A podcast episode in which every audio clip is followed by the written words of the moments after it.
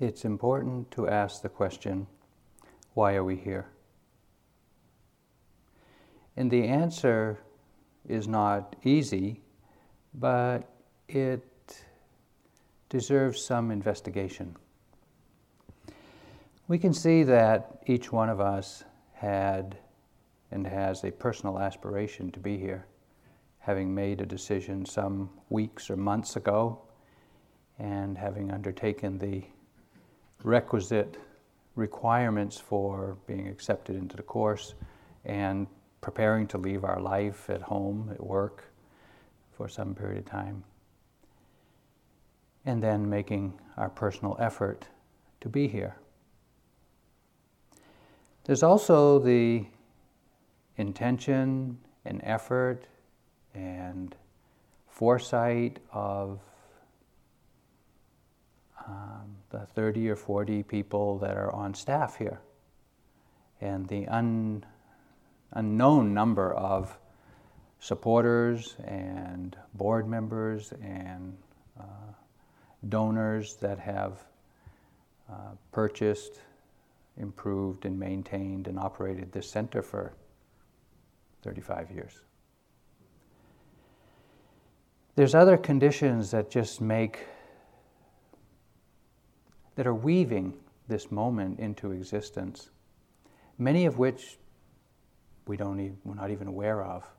And yet, without them, we wouldn't be here. But there's one condition that I want to speak about tonight. And I want to introduce it by telling a story.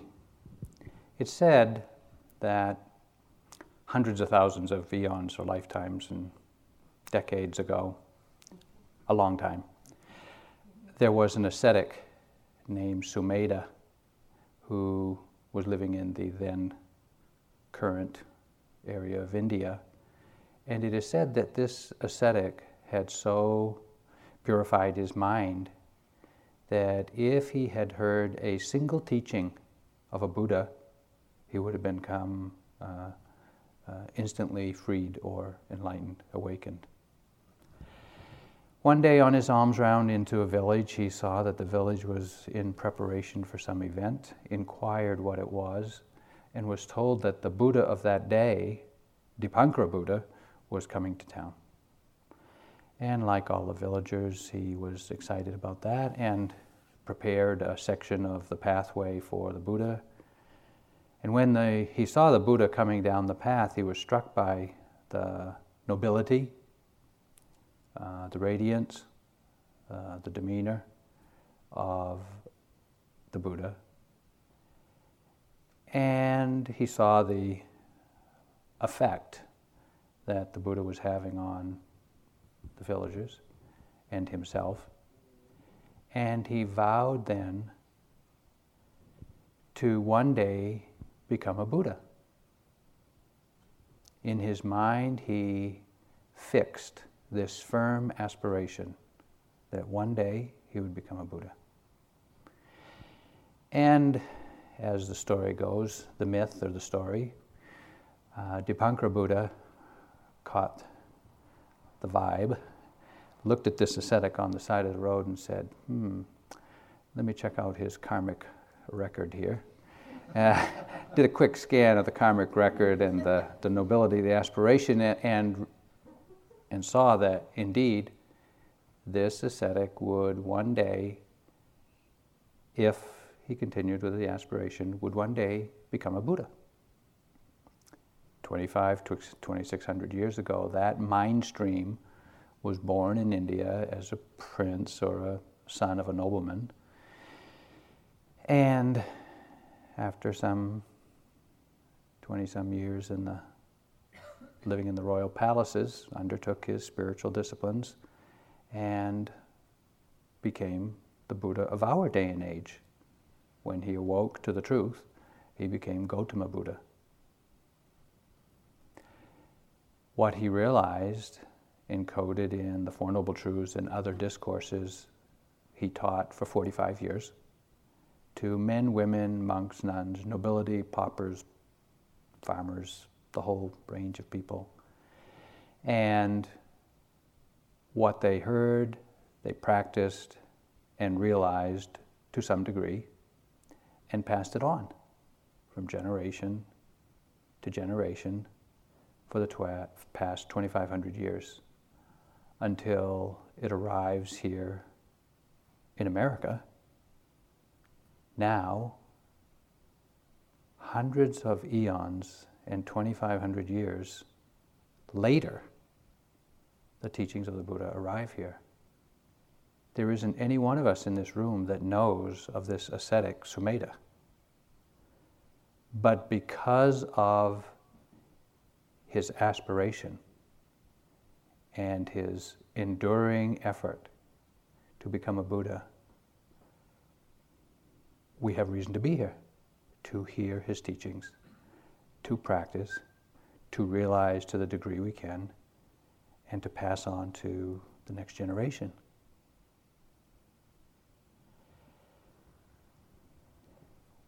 What makes an intention like the ascetic Sumedha had, what makes it so powerful that it affects hundreds of thousands, millions of beings for an incalculable length of time after that? We have intentions every day. All kinds of noble and otherwise intentions to do this, to do that, and, and sometimes they don't carry an effect for 10 minutes, let alone 10 days or 10 years or 10 lifetimes.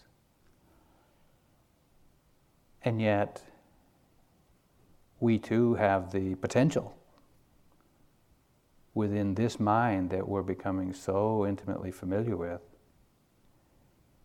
we have the potential to develop the power of our intention, just like that ascetic.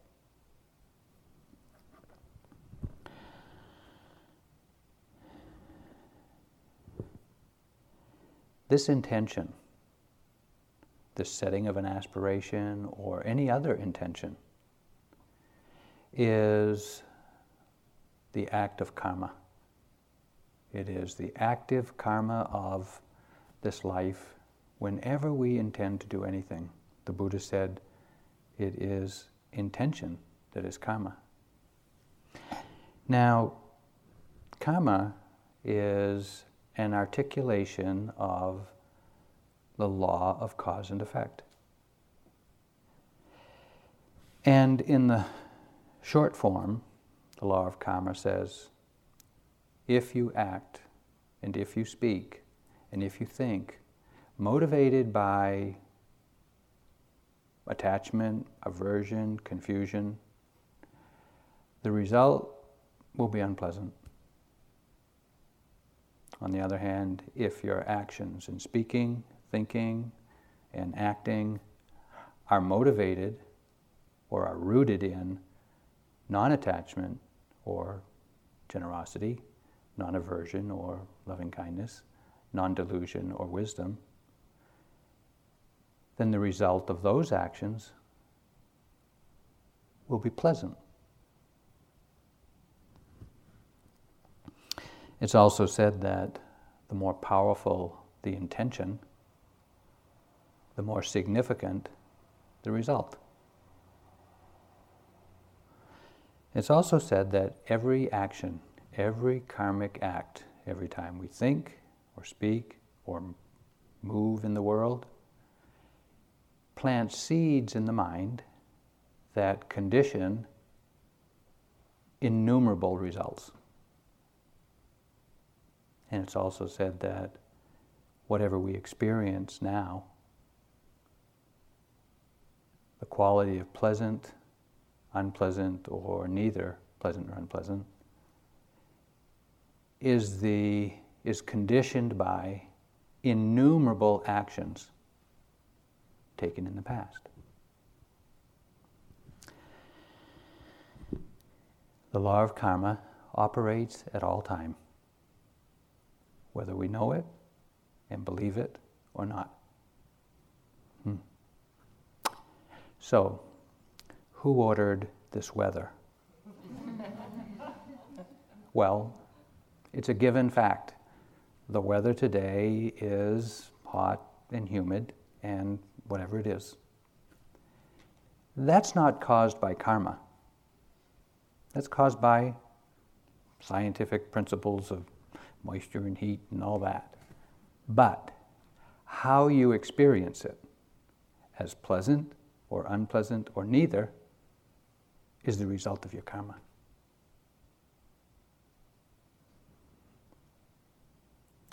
How you respond to it now with patience and endurance and acceptance, or irritation and frustration and struggle, is current karma sure to produce results in the future?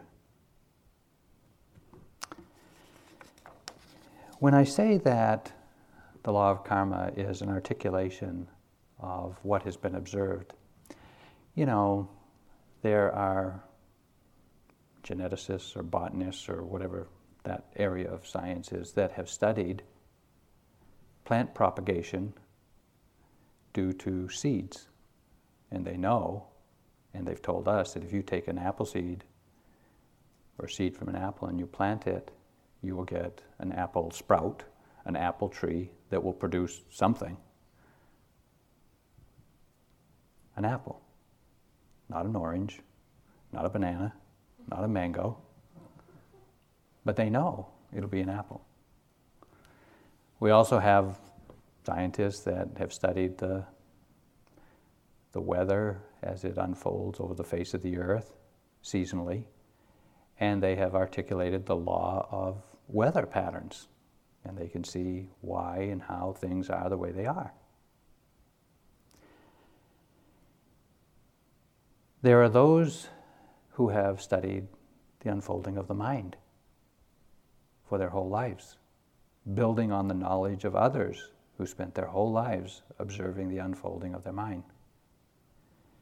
And they have come to articulate what it is they have learned, what it is they've observed as the natural law of the unfolding of the mind. And this is the law of karma. We don't know it. Just like we don't really know from our own experience that if you plant an orange seed, you'll get an orange tree. There's, there's probably not many of us in the room that have seen that firsthand for ourselves, but we believe it. The law of karma is equally not observed so distinctly by each one of us, and yet we can get an in intuitive sense that the law of karma may have something going for it there may be some way to validate it, to, to look in our own life and to see some level of confirmation of it.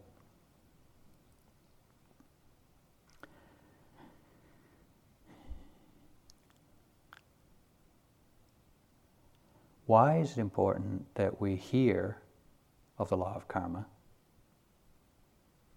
It's important because without understanding some of the large forces at play in our lives, we can get lost in the minutiae of the day to day events and think and, and ascribe greater value and meaning to them than they warrant.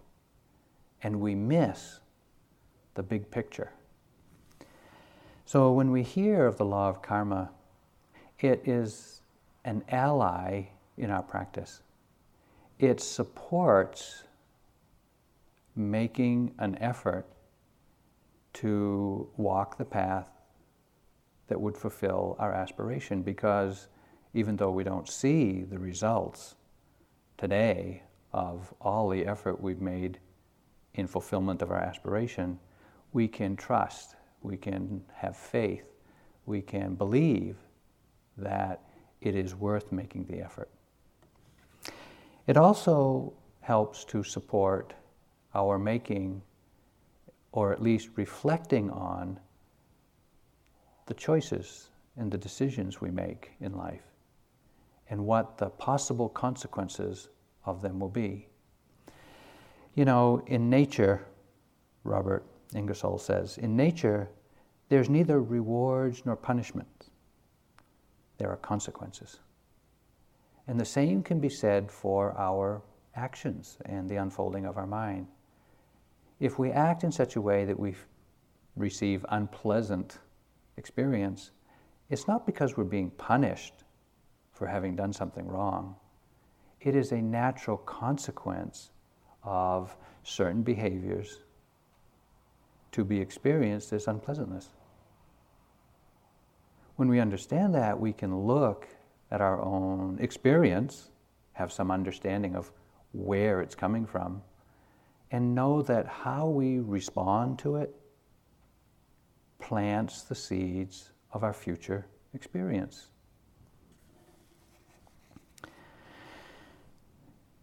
It helps support wise decisions, it helps support right effort. It offers an understanding of habit and the power of practice to decondition habit. We don't have to act habitually for the rest of our life. If we see that something is unskillful and it causes ourselves or others unpleasantness or suffering of one kind or another, we can change. We can plant other seeds and reap other fruit. And it's an understanding that the law of karma offers us really a way out of the suffering, the unhappiness, the stressful conditions of our life. And it is such an important factor, such an important piece, that it's worth considering. But I should mention that not everything we experience is a result of karma. As I mentioned, the weather is not caused by your karma, or mine either. Actions, or karmic actions, don't uh, produce certain results, they don't mandate certain results, but they, they apply a condition to results. But just as there are many conditions coming into play here, karma is one of them, the weather is one of them, and there's many other conditions at play in weaving this moment into experience. So we don't want to blame everything on karma, and neither do we want to assume that if we act from a wholesome karmic place, that it's going to have all the results that we can uh, immediately imagine. The Buddha said, Inconceivable is the beginning of this wandering on in birth and death, not to be discovered, is a first beginning of beings who, obstructed by ignorance and ensnared by craving, obstructed by ignorance and ensnared by craving, are hurrying and hastening through this round of rebirth. We've been doing this a long time. The Buddha said there's no way to discover the beginning of how long we have been looking for happiness and security and peace in all the wrong places. He goes on to say that we should be fed up with it by now. And yet, it's not that easy, even when we're fed up with it, to know what is the path of practice to disentangle our hearts from this endless seeking.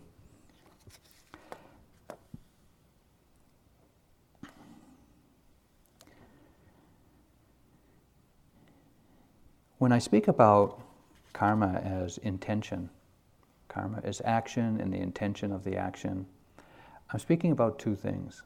One is the motivation, the rationale, the foundation that fuels the thought, the speaking, the speaking and the acting.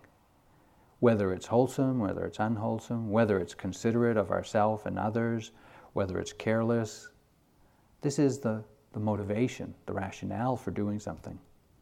But I'm also talking about that moment of impulse in the mind that, that actually is the go button you know, or it's the send button. You've composed the email and you've, you've, you've put all your intentions into it, all your uh, rationale and all your explanations, and at some point you hit the send button. And there's an impulse that sends it out through the mind to have its effect. So, intention or karma is both of these the rationale and that impulse moment that activates the rationale. So, when I say that there's this impulse to act and there's this rationale that has or conditions effects, what is it that makes our intentions either so powerful or so insignificant? The ascetic had a tremendously powerful intention and aspiration. Well, we have an aspiration. You've all seen some urgency, some interest, some direction that you're moving in life, and you're making this effort, which is not insignificant, to fulfill it. What, what will make your actions on behalf of fulfilling your aspiration, what will make it effective? What will make it work? What will bring the result that we aspire to? There are a few conditions. The first is the amount of energy in the mind when we make this aspiration, when we have this intention if, if, the, if the energy of the mind is very weak and lethargic and kind of mm, dissipated, well, you can see the intention has no fuel to accomplish anything. On the other hand, if the mind is energetic and bright and dynamic and really alive, and, it, and the intention arises in the mind, then there's, a, there's an enlivening of the intention an activating of it, a moving it into, into action. So the amount of energy in the mind is one. The frequency with which we arouse that intention. If you just think once, oh yeah, I'd like to wake up and forget it. Well, it's not likely to have so much of an effect. On the other hand, if we reaffirm that aspiration frequently with an energetic mind, not that we're hanging on to it, it's just that we reaffirm this is the direction I want to go. This is definitely the direction I want to go. Day after day, week after week, sitting after sitting, moment after moment within each sitting. The frequency with which we arouse that intention has a powerful effect the energy of the mind, the frequency of the intention. There's a third condition that makes our intentions powerful, and that is the purity of the mind. When the mind is clean, when the mind is free of delusion, when the mind is free of attachment, when the mind is free of aversion, and it's clean, then it sees the means to the end. It sees how to get there. It understands what the direction of practice is. And so, through our efforts these last few days, to see and to put aside, to recognize and put aside the unwholesome states of mind, we purify the mind. And as we purify the mind, the direction of our aspiration becomes clearer becomes a little cleaner, it arises more frequently, and so it has a much more significant or powerful effect.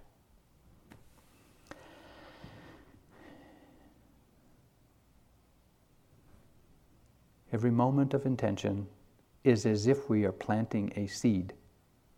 Now, you know, you've seen today while we may sit down with the intention to be mindful for 45 minutes, and we, we try as best we can to plant those seeds, some of them just do not sprout. and we are not so mindful. But that doesn't mean the seed didn't get planted.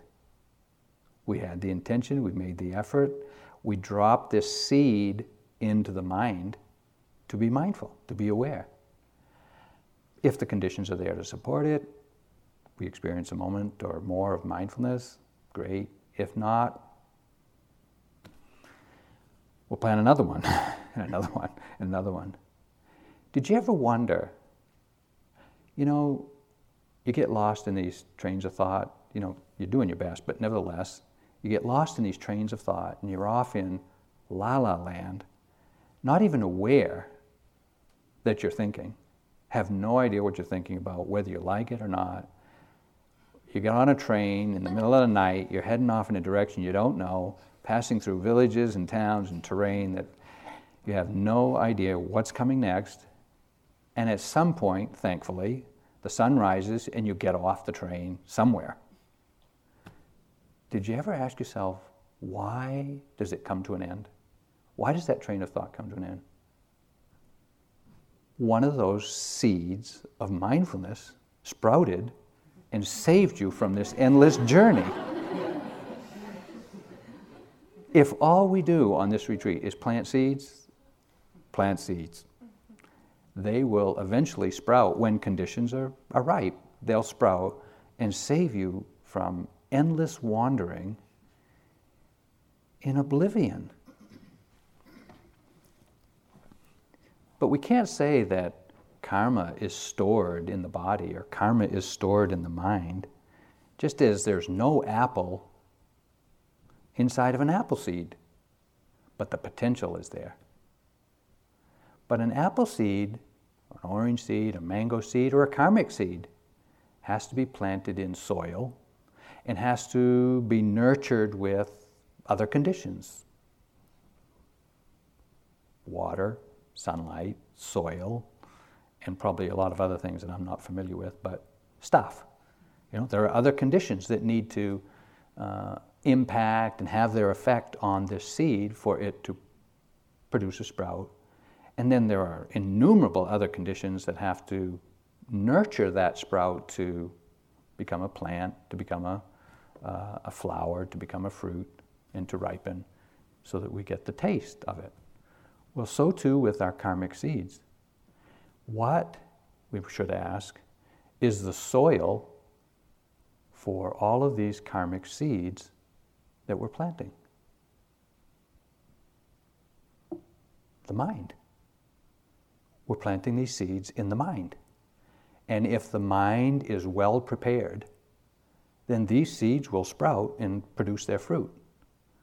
But if the mind is not prepared and it's kind of, you know, uh, contaminated, it's uh, overgrown with weeds and uh, other unpleasant things, then those seeds don't have a chance.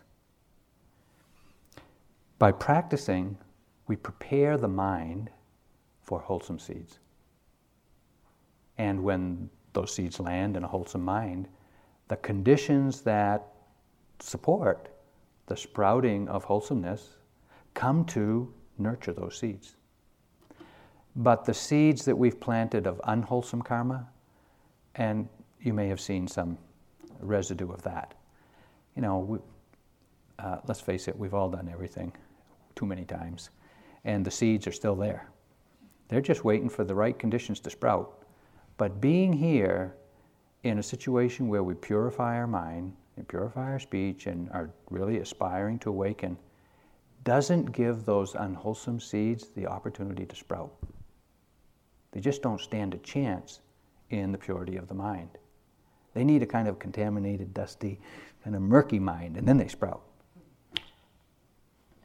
But the wholesome deeds of the past, the karmic practices of the past, or the, or the wholesome Dharma practices of the past, come to support continuing Dharma practice now. Did you ever, did you ever, you know, when you first heard the Dharma, or you first read the Dharma, you know, you heard somebody speaking, or you read a book, or you just meditated, and it just went clunk. Oh, I get it. A light goes off, and you think, God, this is so, this is so obvious. This is, this is this is it. This, okay, great. I remember when I did my first retreat, I went, you know, I didn't, I'd never read any Dharma books. I didn't know meditation. I didn't know anybody who meditated. It was a, it was an accident. or so I thought. and yet, when I heard those talks and did that practice, I said, I realized, I saw, I felt, this is what I've known my whole life, but I've never heard it. How'd that happen? Well, there were some seeds in the mind that got activated and sprouted from far into the past when I made the effort in this lifetime to purify the mind, purify an aspiration, and those seeds sprout to come support it. And as we practice here, we continue to plant seeds and reap the harvest of prior wholesome seeds that support our practice. After I'd done um, a couple of retreats, I came on staff here. And the year that I was on staff in 78, there was uh, uh, a Burmese monk came to uh, speak here, and he was the first Burmese monk that had come to America, as I, as I recall. His name was Taungpulu Sayadaw. And Taungpulu Sayadaw was one of those um, just rare and exceptional uh, monks of the last century in Burma. And his uh, biography, if you will, monastic biography, included 33 years alone in a cave meditating. 33 years. And so he was coming to America to teach us what he knew which is nothing is, is just what I'm teaching you here. But when I saw him, he was just this kind of short, thin, wizened Burmese man in robes wearing sunglasses. I mean, he lived in a cave his whole life, so anything is too bright. and he comes in, he gives his Dharma talks, and I remember being just awed, like, what I think it was something like the ascetic Sumedha. You know, it's like, what is going on? This just did not compute.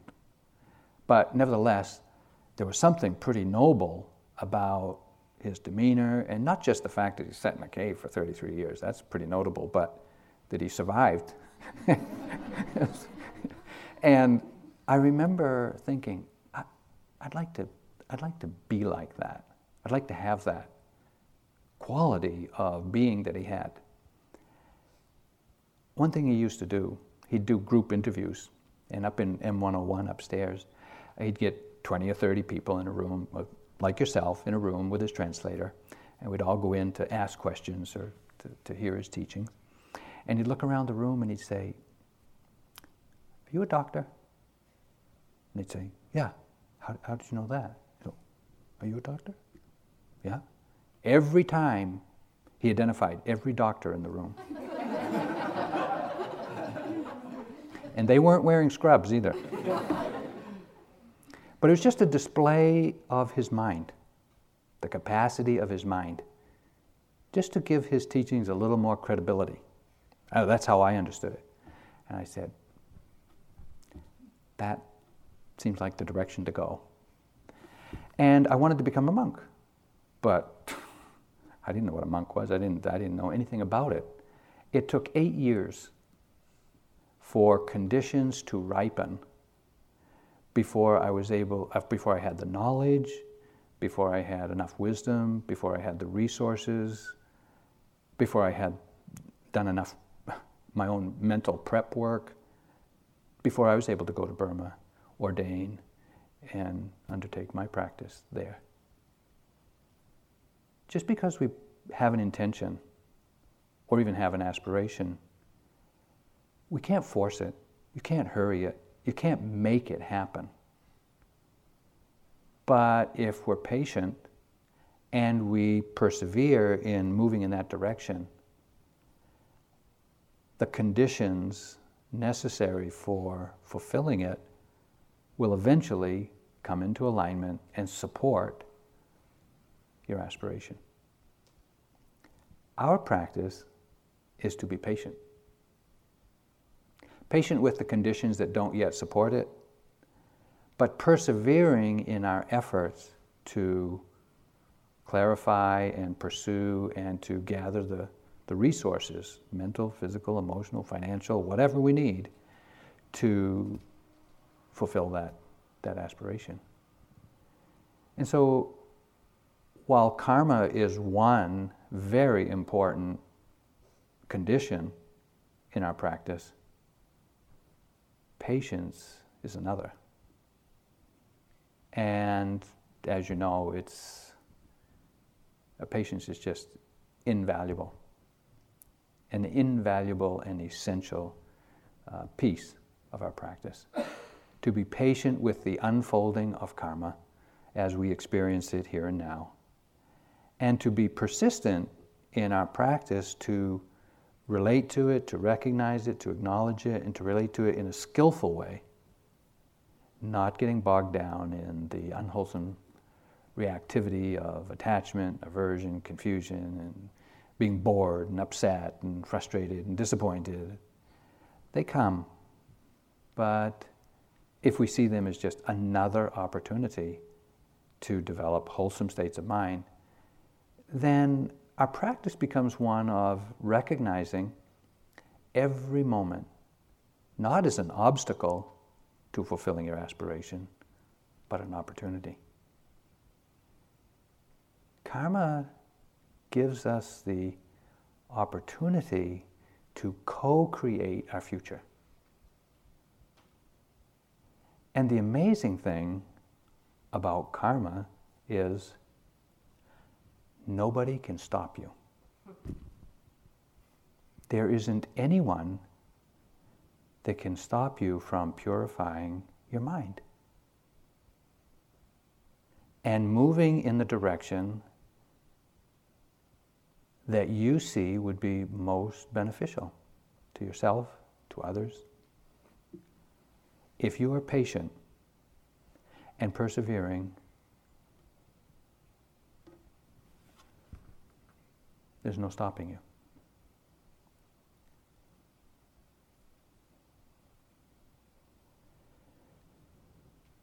We may not yet believe that. Our minds may not yet be as purified, as clean as they could be, and we have some self doubt, some fear, some frustration, some disappointment. We, have, we still have attachments and aversions that bog us down and burden us and make it seem either impossible or too far away or whatever. All of these conditions are impermanent, they don't last. And if you're prepared to outlast them, patiently and persistently, when they come to an end, whatever it is, your fear, your entanglements of one sort or another, when they come to an end, then your aspiration has more support.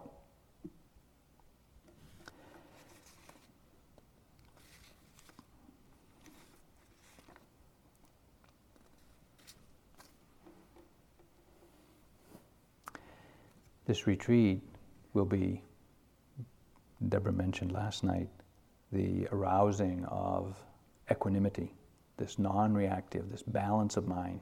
And we'll be speaking more about it in the coming days. But the relationship between equanimity and karma is that the proximate cause for equanimity is frequent reflection on the law of karma frequent reflection on the law of karma conditions a balanced mind. Why would that be so? Well, if we think about the law of karma and the fact that wholesome states of mind, non reactivity, non aversion, non attachment, lead to pleasant results, if we think about the law of karma, we're going to surely want to develop an unreactive or non reactive mind. We all want pleasant conditions in our life. Pleasant body, pleasant mind, pleasant neighbors, pleasant friends, pleasant conditions, internal, external, mental, physical. Pleasant is just more enjoyable. Thinking about the law of karma arouses the interest in an equanimous mind, rather than, as Deborah mentioned last night, the excited mind. The excited mind is great, but the equanimous mind is better. Because the other, the flip side of excitement is, you know, blah, boring. And boring is painful, as you may have discovered. We don't see the pain of, of excitement because we don't look far enough to see that the flip side of excitement is boredom. Both of them are contaminated states of mind or defiled states of mind. It's equanimity that is caught, is in between the two. And it's equanimity that is the, the non reactive, the wholesome karma of non reactivity.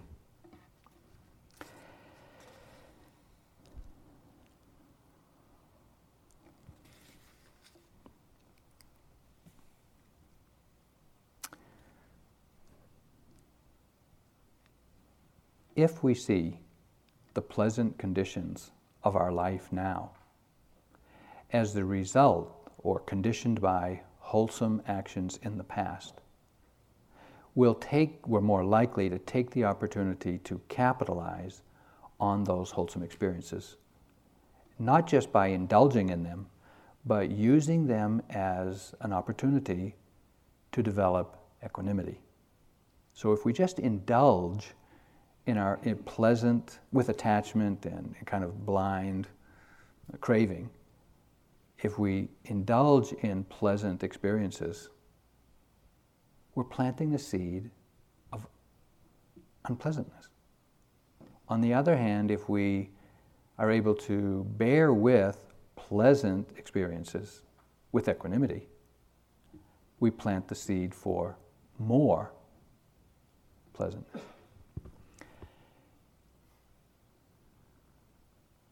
The reason, hmm, one way to remember this is, uh, I think in, the, in, in another tradition they say, to count your blessings. To think about all of the pleasant conditions that support your life. I know we all have our challenges, we all have our unpleasant conditions, we all have our cha- uh, difficulties, we all have our obstacles, we have our stressors, we have but we also, frankly, let's admit it, we're living at the top of the heap. We, as bad as it is, it is at the peak of what humans can experience and live with uh, on the face of this earth.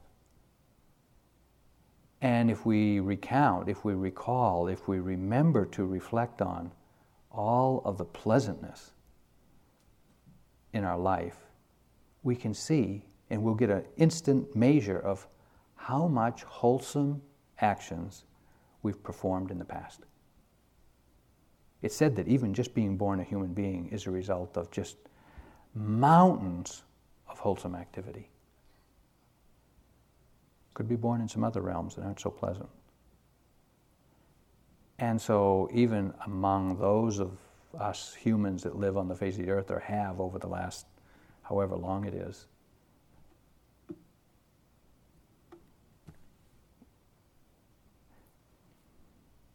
How can we make best use of this opportunity?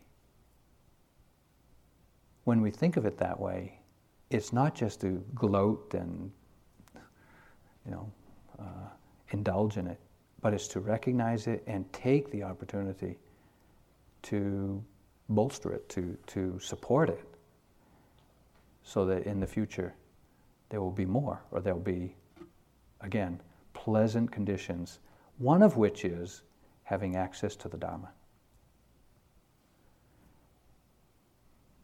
A while ago, there was a, we were having a retreat in, uh, conducting a retreat in Maui, and after a Karma talk, uh, the next day, a woman came into um, an interview, and she, uh, she has become, and she, she, was a very good friend of ours. Uh, she's a, a, a, woman of color from uh, Chicago area, and she's quite elderly.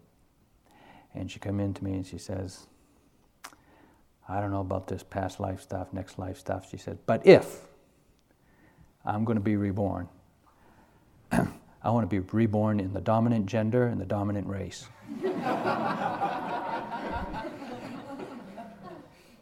and I said, Why? You think white guys don't have dukkha too?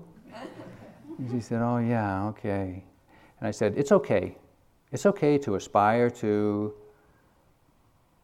whatever, whatever you want, but don't leave out the wish to be near the Dharma to have access to the Dharma wherever you go, whether it's moving around in the country or on the face of the earth or throughout samsara. Keep that in your aspiration because we need to be reminded of it over and over and over again. And just like I didn't recognize it in my life until I heard it at my first retreat, I don't want to be somewhere where it's not available to hear. So keep that in your aspiration that whatever, whatever it is you think you're going or want to go, keep the access to the Dharma or availability of the Dharma in view there.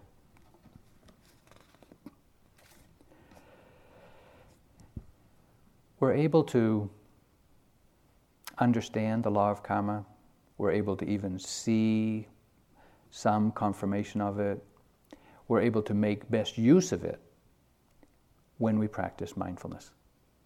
When we are really looking closely at the moment to moment unfolding of the mind, and then we see. We see very clearly what attachment and aversion does to the mind, what it does to the body. We see very clearly what non attachment, non aversion, non confusion does to the mind and does to the body, and how each of them condition how we think, how we speak, how we act, and how others respond or react in return. Mindfulness is the key. Without mindfulness, we don't see. Mindfulness is this clear seeing. And if we just observe over and over, or continuously over and over and over again, we'll begin to understand more sensitively, more subtly, more comprehensively the unfolding of the mind. Mindfulness is like an internal mentor. It is mindfulness that will tell you whether a thought or what you want to say or what you do is a skillful or unskillful thing, whether it's wholesome or unwholesome, whether it causes you or another pain or suffering. I didn't ask for permission.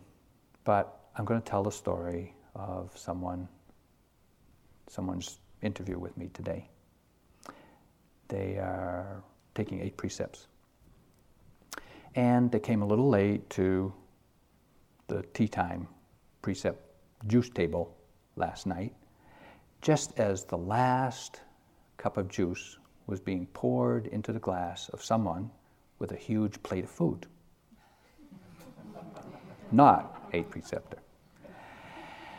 And out of, um, well, disappointment, frustration, a little bit of anger, just automatic. You know, it's you know, I'm not telling tales on anybody, but because we could, any one of us could do it. She gets the attention of the offending person and points to the sign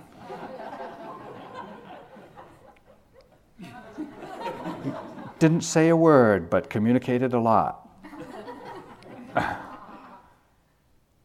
but immediately recognized how it might be right. It's the right thing, it's true. It's like, take a look.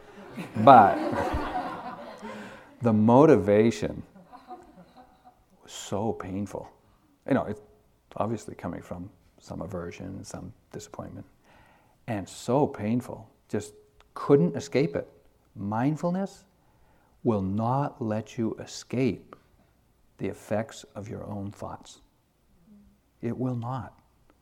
And as, as difficult as it is to arouse mindfulness, it is the most reliable indicator to you. It will not tell a lie. It will show you how things really are, whether where you're coming from is wholesome or not.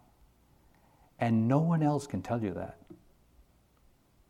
No one else can tell you where your mind is coming from. And so it's up to each one of us to develop this quality of awareness so that we'll know for ourselves, we'll see for ourselves, this is where we're really coming from. When we speak, when we act, when we think, and then we can choose. When we see, then we have a choice. If we don't look, we won't see. The choice or the decision will be made by habit. And we know what habit is. It's not always wholesome. It's quick, it's reactive, it's just, well, it's not very well thought out often. But when we practice uh, awareness, or as we practice mindfulness, this quality of what's called ujukkata, straightness of mind, arises with it. It's another one of those wholesome uh, qualities that arises with, with mindfulness it prevents you from deceiving yourself. And unfortunately, both fortunately and unfortunately, this is where a lot of practice takes place. We develop the mindfulness and we start seeing more clearly, and it is so painful. It is so painful to see our minds. Our minds are just, well, they're pretty wild, they're pretty untamed they are full of judgments and fears and angers and attachments and ambitions. And if we don't see them, we think we're getting away with it. But when you practice your awareness and you see it, you realize it's having an effect in your mind all the time. Anytime it arises, whether it's seen or not, it has its conditioning effect. But when mindfulness is developed and we see this, it is so painful. Because often we do not yet have the wisdom to know how to let go. How do you let go of your frustrations? How do you let go of your ambitions? How do you let go of your fears? How do you let go of your jealousy, your judgments? How do you let go of them? If we knew, we would, because we see it's painful. But it's this place between the development of awareness and the development of wisdom where practice takes place. This is, this is insight. This is the, the terrain of insight practice is developing the awareness to see, to really feel, and to know for yourself this is skillful, wise, wholesome, or this is unskillful, unwise, unwholesome. And then to act on what we know, what we see. This is, this is our path. This is the path of insight. There's one last element of the law of karma that bears uh, uh, needing to be known. And it's a little bit counterintuitive, so let me try to explain it clearly. It is said that to do something that's unwholesome without knowing that it's unwholesome is of greater karmic consequence than to do something that's unwholesome if you know it's unwholesome. A little bit convoluted. If you don't know something's unwholesome and you do it anyway, you don't know and you do it, you do it with reckless abandon, frequently, without any second thoughts, without any doubt, full of vigor and energy, and you have no regret, no remorse, and you just enjoy it. Every one of those is, a, is strengthening the karmic effect of that unwholesome act. On the other hand, if you know something is unwholesome to say or to do, and you say, I don't care, I'm going to do it anyway as we as we do sometimes. We just blurt it out, even when we know it's not a skillful thing to say, or we do it when we know it's not a skillful thing to do. But if we know it's unskillful and we do it anyway, we're a little bit hesitant. We have a lot of second thoughts, a little bit of doubt. We don't put so much energy into it.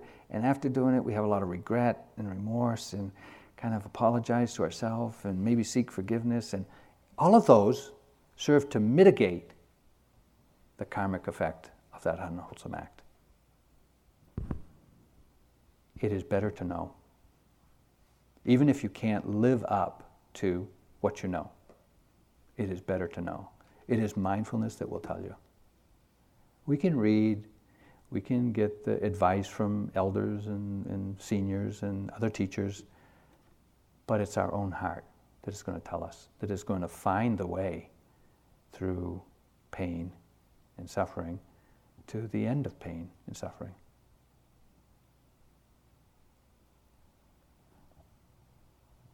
It's the law of the unfolding of the mind. It's not mandated, but we can begin to see the conditions that support the unfolding of the mind and the development of a life of fulfillment and happiness and contentment and peace. And it's a choice. It's a choice we make in every moment. And when we understand that's a choice, and we have the awareness to reveal the choice in each moment, then we're on the path to fulfilling our aspiration. And as I mentioned earlier in the, in the evening, no one can stop you. There's nothing that can stop you if you have the patience and the persevering energy to continue.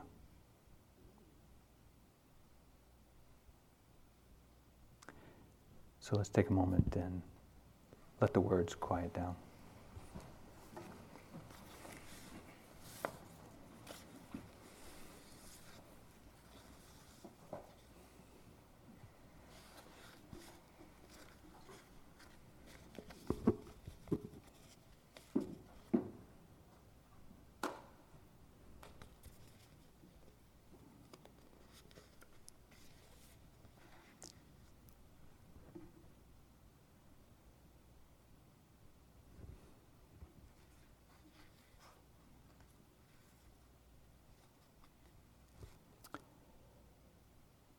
As Don Juan taught Carlos Castaneda about karma, he said, The ordinary man or woman sees events in life as either a blessing or a curse. But the man or woman of power and wisdom sees every event as an opportunity to gain knowledge and freedom.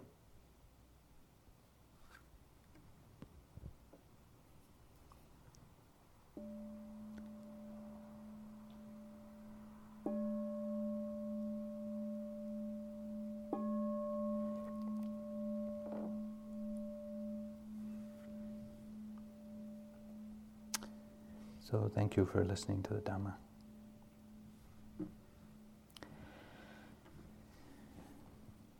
There's uh, 45 minutes for uh, mindful movement, and then we'll be back for uh, choir practice at, uh, at 9.15 when we can uh, rehearse the metta, metta chanting again.